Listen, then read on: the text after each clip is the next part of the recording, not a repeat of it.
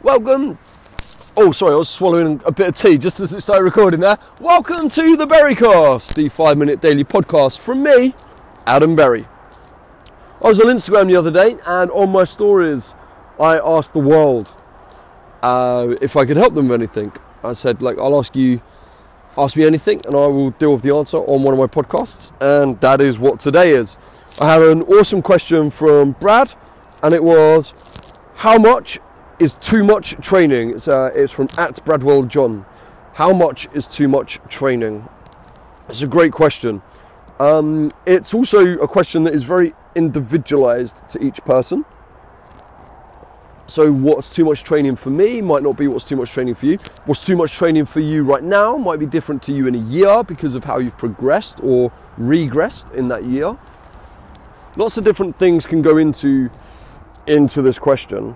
Um, but there is a list of like actual symptoms that you might be experiencing if you are overtraining. So I don't know if too much training is slightly different to overtraining, but I'm going to deal with overtraining because it's it's that much more of a serious issue, and I think it's important that we deal with that first. So, as you know, when you work out, you get something called DOMS. Now, if your DOMS are persistent, as in they're just never going away, then that can be a very key sign of overtraining. Your body is unable to recover. Overtraining is defined as um, when a person exceeds their body's ability to recover from strenuous exercise. It can be described as a point where a person may have a decrease in performance and plateauing as a result of failure to consistently perform at a certain level or training load a load which exceeds their recovery capacity. So uh, that kind of stands to reason that you're going to be in a constant state of DOMS and your muscles and your body just isn't recovering because your body's just unable to to keep up with it, its its natural ability to remove the lactic acid from your body is too slow for the amount you're working your body. So that's one very key sign of DOMS um, and of persistent muscle soreness and of overtraining. Another one is persistent fatigue. Like when, when, with fatigue, I'm not just talking like a hard training session. I'm talking about everyday constant tiredness.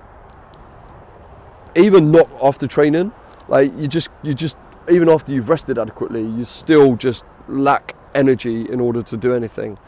That's another massive sign of overtraining you can have an elevated resting heart rate.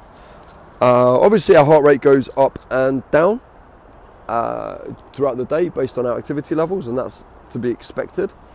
But if your heart rate is persistently high in the morning, um, just after you've woken up, after you've slept, then obviously that's another sign of overtraining and you working too hard. Other things are reduced heart rate variability, increased susceptibility to infection. So if you're getting ill a lot, that can be a sign of it as well. Um, what training is is it's applying a stress to our body. So when we train, we are adding a particular stress. This particular stress is weight, or it could be distance, or it could be time. But we put our body through a particular stressor. You can have both good and bad stresses in your life, obviously, and the argument is that exercise is a good stressor on the body until you do too much of it. And as you know, when you get stressed, you're more likely to get ill.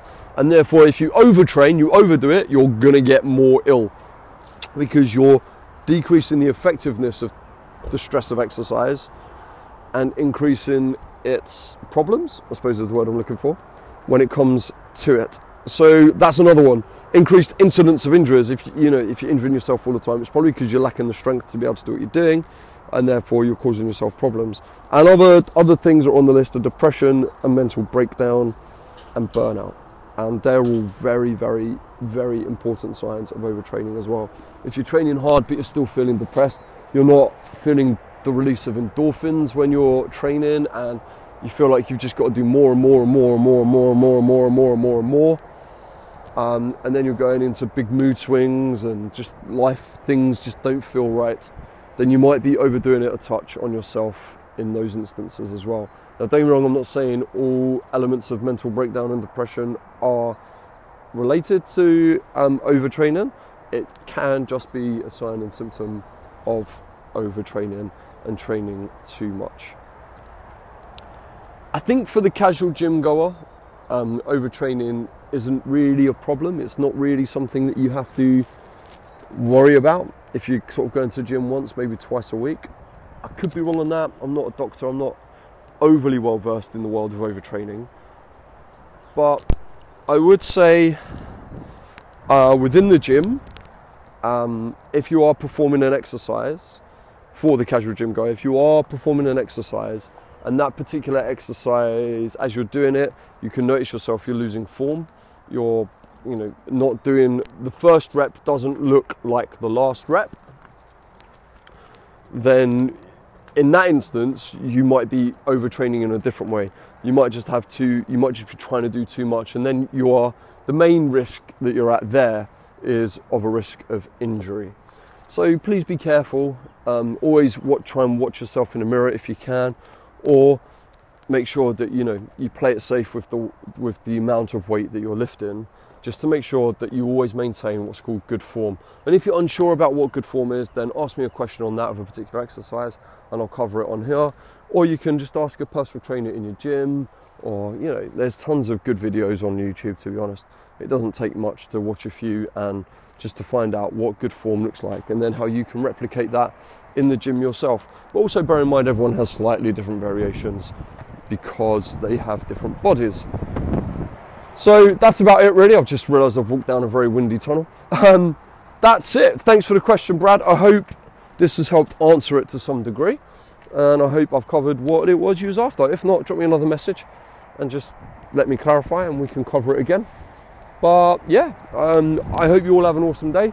If anyone else has got something they want me to cover on the Berry Cast, then all you have to do is drop me a message on Instagram. That's at the Gym Starter. That's again at the Gym Starter. And I can't wait to hear from you.